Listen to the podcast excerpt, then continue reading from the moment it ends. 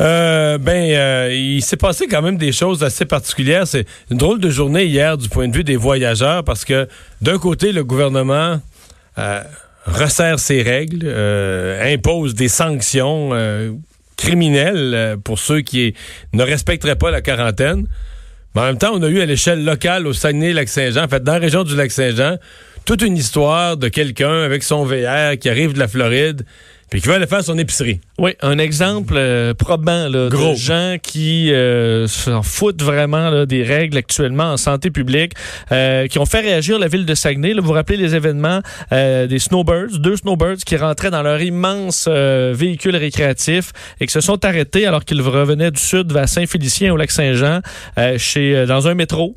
Et là, évidemment, c'est dur à manquer. C'est gros comme un autobus Prévost-Car, là, cette affaire-là. Tu dis, ils viennent pas euh, juste parce qu'ils veulent stocker. Non, du- c'est ça, c'est peu probable qu'ils sont, sont arrivés du rang le du deuxième rang. là. Ouais, c'est ça. Alors, euh, euh, on les a expulsés carrément, mais euh, on a euh, appelé le... le- Parce le- qu'ils ont deviné, s'ils quittent le métro, ils s'en vont au IGA. Là. Ben oui, alors on- ils ont appelé le compétiteur en face euh, pour dire, là, t'as deux, deux champions là, qui s'en viennent, puis euh, ben, ils se sont fait expulser de là aussi.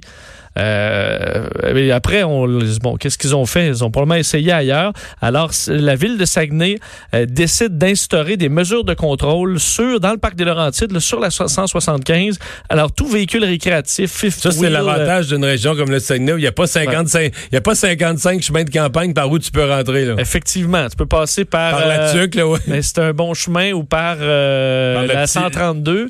Ouais, mais en fait, non, tu peux passer la par la, 138. ce qu'ils la- la rivière, le long de la rivière Saguenay, là, par Sacré-Cœur et tout ça, là, par la que 138. certains appellent puis- le petit parc, mais le petit Ouais. parc, ça peut être d'autres choses aussi. Mais il y a peut-être trois chemins, mais le principal, évidemment, c'est le c'est le parc. parc des Laurentides. Alors, il y aura des, des policiers, un barrage routier pour contrôler tous ces véhicules, disons, euh, de vacances qui euh, vont être informés, évidemment, des règles en place. On va prendre leur identité. On fera pas de tests là, pour la COVID, mais on va prendre leur identité aussi. Alors, au besoin, la santé publique aura cette information-là, comme quoi ils ont été bien avertis. Euh, je et pense ça- que le but, c'est de leur faire, c'est c'est de faire sentir une espèce de pression sociale, de dire là, une joke, là. on n'y est plus, là. C'est vrai, là, puis tu rentres chez vous. quand c'est des policiers qui te le disent, c'est assez clair. Alors, euh, et éventuellement, puis t'en parler hier, il va falloir qu'il y ait un exemple. Je un pense ça va être couple qui inévitable. arrive, puis euh, ben innocent, là, dans la soixantaine, puis euh, ah ouais, devant les tribunaux.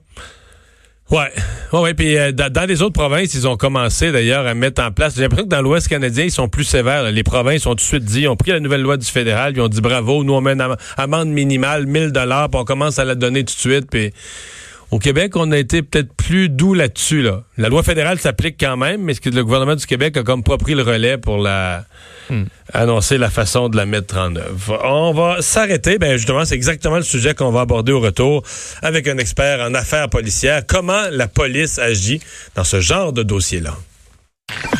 Deux heures d'info. Le retour de Mario